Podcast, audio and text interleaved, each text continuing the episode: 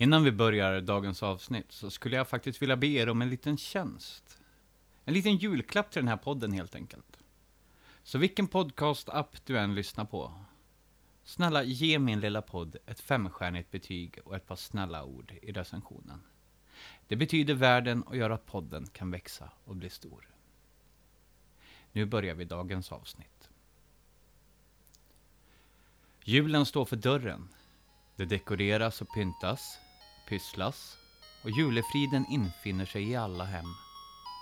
Eller? Kanske inte i alla hem. Jag har ikväll laddat upp med ett gäng berättelser som kanske kan ge er en annan syn av vad julen faktiskt betyder för vissa. Att den inte är så gemytlig som vissa vill tro. Vi börjar med en historia skriven av flooded-langs-toto på Reddits underforum No Sleep. Den är översatt med mindre ändringar och uppläses av mig, Tommy Nordin, precis som alla andra historier. För väntar vi inte alla på tomten? Nu, när mörkret faller. Vad finns då kvar för mig? Finns kvar för mig? När alla molnen har förvandlat sig till varelser. Så jag säger, när mörkret faller,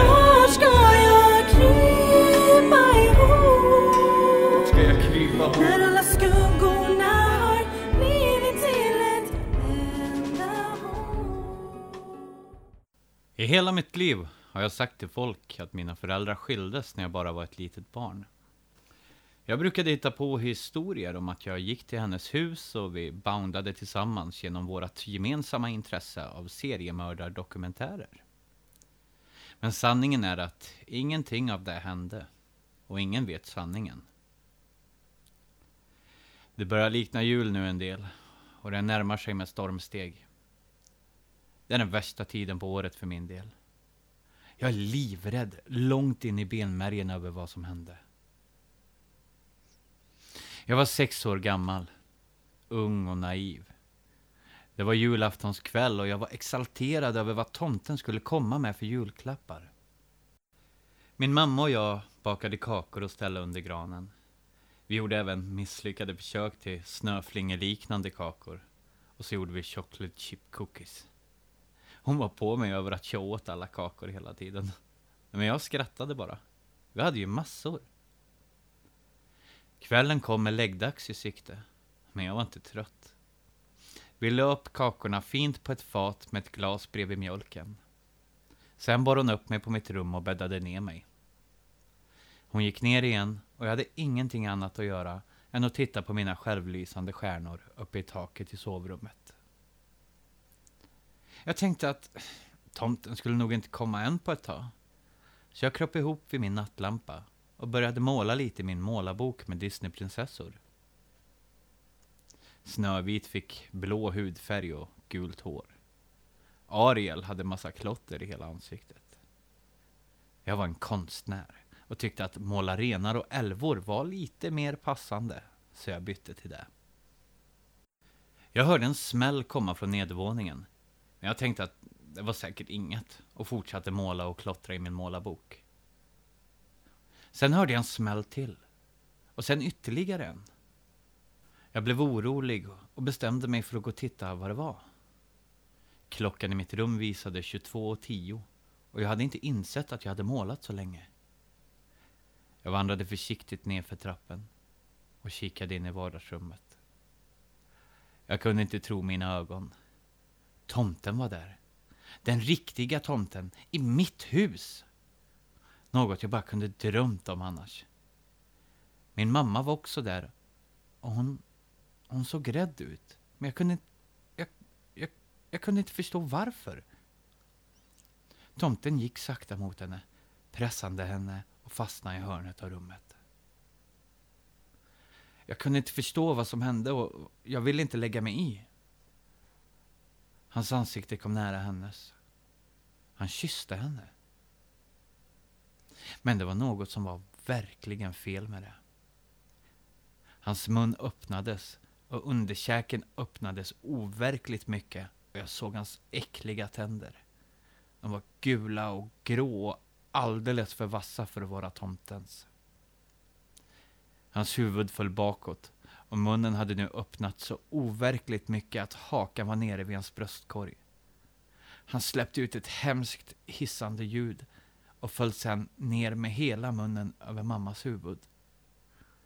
Jag kunde inte tillåta mig att skrika. Jag ville inte låta honom få tillfället att få tag i även mig. Varma brännande tårar föll ner på mina kinder. Jag visste att jag var tvungen att gömma mig eller sluta upp som min mamma. Jag smög sakta upp för trapporna till mitt rum. 22.50. Jag visste att min pappa skulle komma hem från jobbet snart och då skulle jag äntligen vara säker. Jag gömde mig i min garderob och grät. Jag höll en tröja över mitt ansikte för att dämpa mitt hulkande. De kommande tio minuterna kändes som timmar. Jag hörde en dörr öppnas och sen stängas. Jag visste att det var min pappa när jag hörde ett högt skrik. Jag kom ut från min garderob och gick ner för att finna honom gråtande och hulkande över min mammas kropp. När han såg mig så högg han snabbt tag i mig och bar ut mig, där vi ringde polisen. De trodde inte på mig när jag berättat vad som hänt. Och efter att blicka tillbaka nu i efterhand kan jag faktiskt förstå dem. De skrev ner det som ett inbrott. Allt medan jag blev äldre började jag tvivla på mig själv. Men det fanns inget motiv, inga bevis, vapen eller tecken på inbrott och vårt larmsystem var ju på under hela tiden. Jag må varit väldigt liten, men jag vet mycket väl vad jag såg.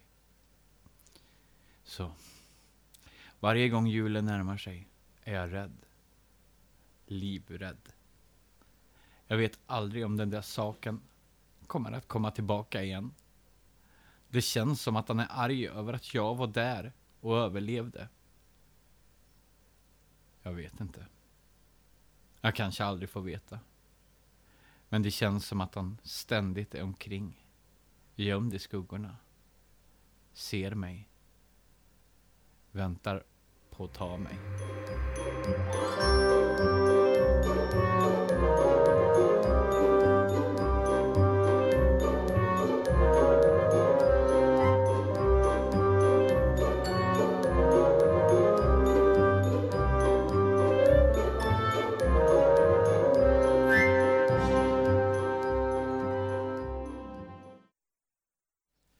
Att skicka brev till tomten är något många barn gör. Att skriva dem är en del av denna gemenskap vi har och vetskapen att julen är för barnen. Men eh, för fru Miller kanske inte detta blev riktigt som hon trodde. När hon fick brev tillbaka av våran kära tomte. Där hennes dotter Jennifer fick sin önskan igenom. Historien heter Jennifer har varit väldigt snäll i år av The Bad Santa Claus på Reddit. Kära fru Miller. Hur mår du? Jag hoppas att den här dagen behandlar dig bra. Har du haft ditt morgonkaffe än? Vänta, vänta, förlåt. Jag hade dig förvirrad med den andra fru Miller på Crabtree Lane. Och kära någon. Låt mig börja om. Hej fru Miller. Behandlar detektiverna dig väl? Det borde de. De vill inte hamna på den stygga listan trots allt. Faktum är... Vem är det som läser det här med dig? Är det Santiago? Hej David. Hoppas Lexi mår bra. Ja, jag antar att jag borde komma till saken. Jag vill inte babbla på och slösa bort din tid. Ja, eller Davids tid heller, för den delen. Fru Miller.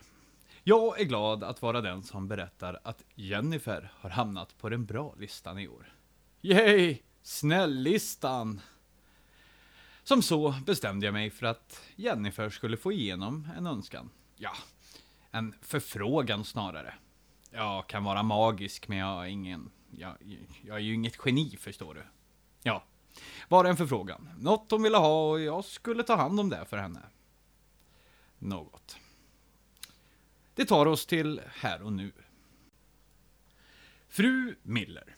Jag vet inte om du var medveten om detta och jag är ledsen för att vara den som informerar dig. Men din man var en dålig, dålig man.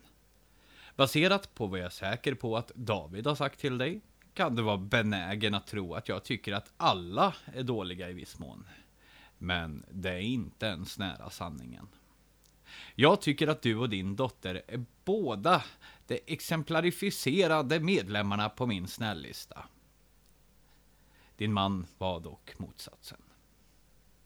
Undrar du aldrig varför din dotter var så rädd för vinden? Jag kom in i ditt hus måndag kväll. Så respektfullt som möjligt, trots dina många låsningar på varje jävla sak som finns i ditt hus. Du bor inte i ett dåligt område, fru Miller. Du kan faktiskt slappna av lite. Ja, hur som helst. Oj. Ja, jag har bara rabblat på idag. Jag, jag har ju inte haft min varma choklad än. Jag, jag ber om ursäkt. När jag kom in i ditt hem igår kväll var Jennifer fortfarande vaken. Hon var i tårar innan jag till slut tog mig till hennes rum. När jag lyssnade genom dörren hörde jag henne be till Gud för de dåliga sakerna att sluta. Jo, det bröt mitt jävla hjärta. En liten tjej i tårar för att hennes far inte förstår rätt från fel. Jag orkade inte lyssna en sekund till. Jag rasade in genom dörren och tystade henne innan hon kunde skrika. Jag hatar när hon skriker. Din dotter, söt som få, låg på ryggen, gjorde ingen motstånd alls när jag viskade i hennes öra att allt skulle bli okej. Okay. När Jennifer lugnade sig bjöd jag henne att åka med mig i min släde. Upp, upp, upp, upp for vi. När vi flög genom luften berättade Jennifer allt om vad din man brukade göra. Trots mina protester sparade hon inte in på några detaljer. Du kanske borde ha slutat upp med allt och stannat upp lite ibland och fråga henne hur det var med henne. Hon kanske hade öppnat sig för dig. Helvete, hon öppnade upp sig till en komplett främling i en grå eh, semesterdräkt. Det är ganska möjligt att hennes mamma kunde ha fått samma resultat. Ja, jag måste säga att jag var förbannad och smärtad över vad din man gjorde mot denna oskyldiga lilla flickans huvud. Vi pratar år av terapi, här damen. Vet du hur dyrt det kommer att bli? Glöm att åka jetskis i Cabo och träffa en poolpojke för en minnesvärd kväll. Den drömmen är borta. De saker som Jennifer har sett, min gud. När vi pratade igenom alla hennes demoner berättade jag om hennes belöning för att ha varit en så snäll tjej hela året. Och hon tvekade inte en sekund att ge mig sin önskan. Jag vill att min pappa ska gå iväg. Ord för ord. Du glömmer inte en önskan, fru Miller. Jag har gjort det här i 40 år och det kan vara en av de svåraste sakerna jag har hört. Ja, och då trodde jag att det faktum att få höra någon kalla sin katt för Gertrud var illa. Så jag återvände till ditt hus och önskade Jennifer godnatt. Sen gick jag in i köket där din make satt. Jag höll upp mitt finger torrt och knastrigt för att visa att jag inte var på humör för något drastiskt. Han sträckte sig för en kniv att hugga mig med, men han räknade inte med att jag backade ett steg. Kniven var rätt igenom honom när han föll för gott. Då visste jag direkt hur han skulle falsas bort. Vi for upp i släden denna härliga stund. Sen föll han i backen och blev mat till en hund. Ja, men var inte ledsen.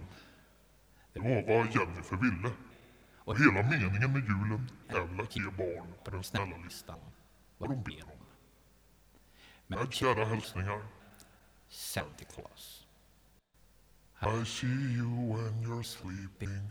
I know when you're awake. I know if you've been bad or good, so be good for God's sake.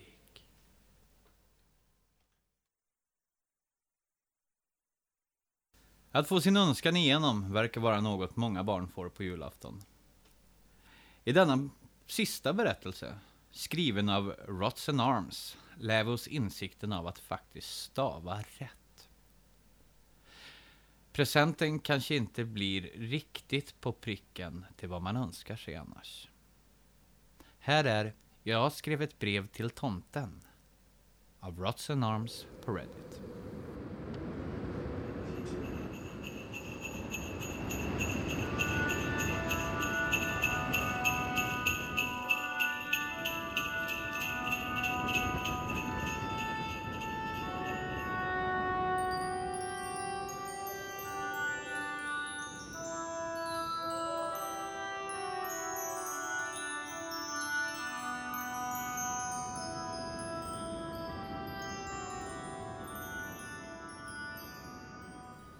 Jag har aldrig sett min pappa använda ett vapen förut. Men en kall vinterkväll 1988 öppnade han upp vapenskåpet i vardagsrummet och tog ut sin shotgun. Han gav mig en lång, ledsam blick. Jag är ledsen för det här, Amy. Han gick sedan ut på baksidan av huset för att avsluta Snörvlis liv. Mina föräldrar hade haft svåra problem med att få barn. De hade provat alla metoder tillgängliga. Och att de till slut fick mig var deras jackpot. En chans på miljonen och så nio månader senare blev jag lagd i min mammas famn. Amy Melinda Ramsey. Mina föräldrar tog så många bilder på mig. I de flesta såg de ut att brista ut i lycka, hänförda av deras friska lilla tjej. Det var inte förrän jag blev äldre och lärde mig prata som jag ifrågasatte min enskilda existens. Kan jag få en lillebror? tjatade jag på min mamma om medan jag lekte på våra trägolv. Vi får se, svarade alltid min mamma. Jag ställde aldrig några frågor till min pappa dock. För mitt yngre jag var han en väldigt respektabel och nästan skrämmande man. Ni vet, han var en av de där tysta, hårt arbetande männen. Arbetsmyran. Alltid i. Om jag minns rätt så var det en måndag som grannbarnet tog med sig en mopsvalp hem till oss för våran playdate. Och det tog mig väl ungefär en två sekunder innan jag förälskade mig i hans hängiga bruna ögon, hans gulliga leende och hans alldeles förtjusande rynkor i ansiktet. Jag ville att han skulle stanna för evigt. Men ja, till slut var han ju tvungen att gå. Det är rätt komiskt hur ett barns tankar fungerar. I den stunden glömde jag helt bort min längtan efter en lillebror eller syster. De tankarna hade snabbt blivit utbytta mot en liten mopsvalp, marscherande och viftande på dess lilla grisknorr och knöliga kropp. Ett par dagar före jul satt vi alla åt middag vid bordet. Min mamma sörplade i sig lite soppa och log mot mig. Har du skrivit någon önskelista till tomten, Amy? frågade hon. Uh, nej. Men hur ska han då veta vad det är du önskar dig? Jag vill ha en valp! En mopsvalp! Jag har redan ett namn till honom, Snörvlis! alltså, då får du skriva ner det på en pappersbit och hänga i julgranen, svarade hon. Min pappa nickade ett par gånger under samtalet, men sa inte ett ord. Jag fick senare reda på att han hade blivit av med jobbet den dagen. Jag antar att de försökte skydda mig från sådana saker. Så de bara svalde de hårda törnarna av tankar och oro för att jag skulle slippa se det. Jag följde direkt till min mamma sa. Det här var min bästa chans att få en valp och jag tänkte inte förlora den. Jag satte mig ner vid mitt lilla lekbord på rummet och skrev önskelistan med den bästa skrivstilen en sexåring kunde åstadkomma. Jag minns att mitt brev, trots att det var kort och koncist, var fyllt med kritmålningar av mig och Snörvlis. Min mamma hjälpte mig att hänga det på den högsta grenen av julgranen. Där stod jag en stund, beundrande mitt brev, drömmandes bort av alla äventyr jag och Snörvlis skulle ha. Som ett resultat av att min far hade blivit arbetslös slet vi med att få det att gå ihop. Jag kunde se det i deras ansikten, i groparna vid munnen och ögonen, att det var någonting som inte stämde. Men de försökte bara dölja det med att le halvhjärtat. Mina föräldrar insåg att en mopsvalp var helt klart inte att tänka på med tanke på situationen. Så istället köpte de mig en leksaksmops. De hoppades väl på att det kunde göra mig glad för stunden, tills de faktiskt hade råd och tid att faktiskt spara till en riktig valp åt mig. Jag slår vad om att de var ganska chockade när de såg ett konstigt paket under julgranen. Ingen av dem hade lagt dit den där julaftonskvällen 1988. Den rörde på sig och det var definitivt någonting gnällande i det. Snörvlis fick jag ur mig ett riktigt segerskrik. Mina föräldrar stod i hörnet av rummet när jag rusande sprang för att grabba tag i den rörliga julklappen. Det var vackert inpackat med ett mörklila papper och invecklade svarta juveler dekorerade på det. En elegant gyllene rosett vilade olycksbådande på toppen av det. Ett brev var satt på sidan av julklappen. Handstilen var verkligen gammal skrivstil och som barn var det helt omöjligt för mig att läsa det. Jag gav brevet till min mamma, förväntansfull vad tomten hade skrivit till mig. Hon läste tyst, blickade upp på min pappa och i vad jag bara kan uttrycka som ren chock gav hon honom brevet. Min pappa scrollade snabbt igenom det innan han stormade ut ur huset. Han patrullerade ut på gården och runt huset i runt tio minuter innan han kom tillbaka in, lika blek som snön som stack ut ur hans kängor. Vad står det? frågade jag. De fortsatte prata med varandra, totalt ignorerande av vad jag hade frågat. Jag kan inte riktigt minnas de exakta orden, men det var något i stil med psycho, sjukt skämt eller något i den stilen. Jag började bli rädd, utan att riktigt förstå varför, då jag antog att Snörvlis, min lilla mopsvalp, var i julklappen, precis som jag hade önskat. Hej! skrek jag medan min far ryckte julklappen ifrån mig. Låt mig titta älskling. Det, det stod i brevet att han kanske kan vara sjuk, ljög min pappa. Han tog lådan och låste in sig själv på sitt kontor. Efter ett par minuter ropade han in min mamma och de båda försvann genom kontorets ekdörrar. När de till slut kom tillbaka hade de båda en sorgsen och tung blick. Det var en smärtsam inblick av vad ännu en törn i deras hjärta åstadkom. Det var inte förrän jag var runt tio och nästan hade glömt bort vad som hade hänt som jag råkade hitta brevet. Min pappa hade äntligen efter en lång tids arbetslöshet fått tag i ett riktigt välbetalt jobb i Dallas. Jag var på kontoret och hjälpte honom packa ner saker när brevet som av någon osynlig kraft lyckades falla ner på golvet då jag plockade ihop en hög papper ifrån en av lådorna på skrivbordet. Du, pappa? Var det här brevet som Snörvlis kom med? Frågade jag. Va? Var hittade du det? Det var i din låda här i skrivbordet. Vadå? Va, vad är det som är fel? Min pappa suckade djupt. Det var bara något sjukt prank av någon. Så, Snörvlis? Jag vet inte vad som var i det där paketet.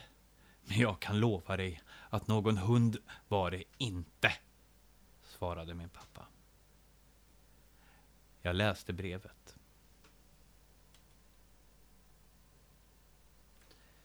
Kära Amy. Tack för brevet. Jag tror att du menade att stava tomten med Santa. Men oroa dig inte. Jag kan visa dig att jag är bättre än den där feta, själviska, kakmofflande gamla gubben. Som ett bevis har jag skickat med en speciell gåva. Jag hoppas du gillar det. Det är nog kanske inte exakt vad du har förväntat dig, men jag hoppas att du kan ha överseende med att jag inte riktigt har alla resurser att jobba med här nere. Njut av presenten. God jul. Från Satan. Det var den sista historien jag hade att berätta ikväll. Det finns fler sådana här historier. Jag tror att de är ganska mycket baserade på den konstnärliga bilden som vi har som omslag idag, som eh, många använder som meme och skriver When you write Satan instead of Santa. Reddits underforum kryllar av dem. I alla fall. Jag ville verkligen ge er ett julavsnitt nu när det faktiskt är den årstiden och då jag aldrig gav er något till Halloween, vilket skulle ha varit perfekt. Så ger jag er ett extra nu istället. Sen det faktum att lyssnarskaran har växt jättemycket här i min lilla podd gör mig verkligen engagerad att göra mera. Och vill ni hjälpa podden leva vidare så sprid den till era vänner. Det finns även en donationslänk på hemsidan om ni är intresserade. Absolut ingen måste, men helt klart en stor hjälp. Och donerar du kommer jag också självfallet, om du vill, läsa upp ett tack i kommande podcastavsnitt. Det är det minsta jag kan ge tillbaka. Om inte, ge oss gärna ett femstjärnigt betyg var du än lyssnar. Som en liten extra gåva ska jag läsa upp vad Santa Claus svarade då jag frågade om jag fick använda hans berättelse till denna podcast. Ni minns den där Jennifer fick sin önskan igenom. Han skriver så här, oöversatt. You wanna read my letters? Well, that's fine with me. But when I watch those videos, there's one thing I must see. A credit to the bad Santa Claus is all I require. If it turns up missing, it's your head on a spire. Så, tack Bad Santa Claus. Tack. All credit till dig. God jul, gott folk. Tack för detta år. Vi hörs förhoppningsvis i januari igen. Om jag nu inte blir tagen. Av The Bad Santa Claus. Nu. När mörkret faller. Mig Kvar för mig. När alla molnen har förvandlat sig till varelser Så jag säger, när mörkret faller.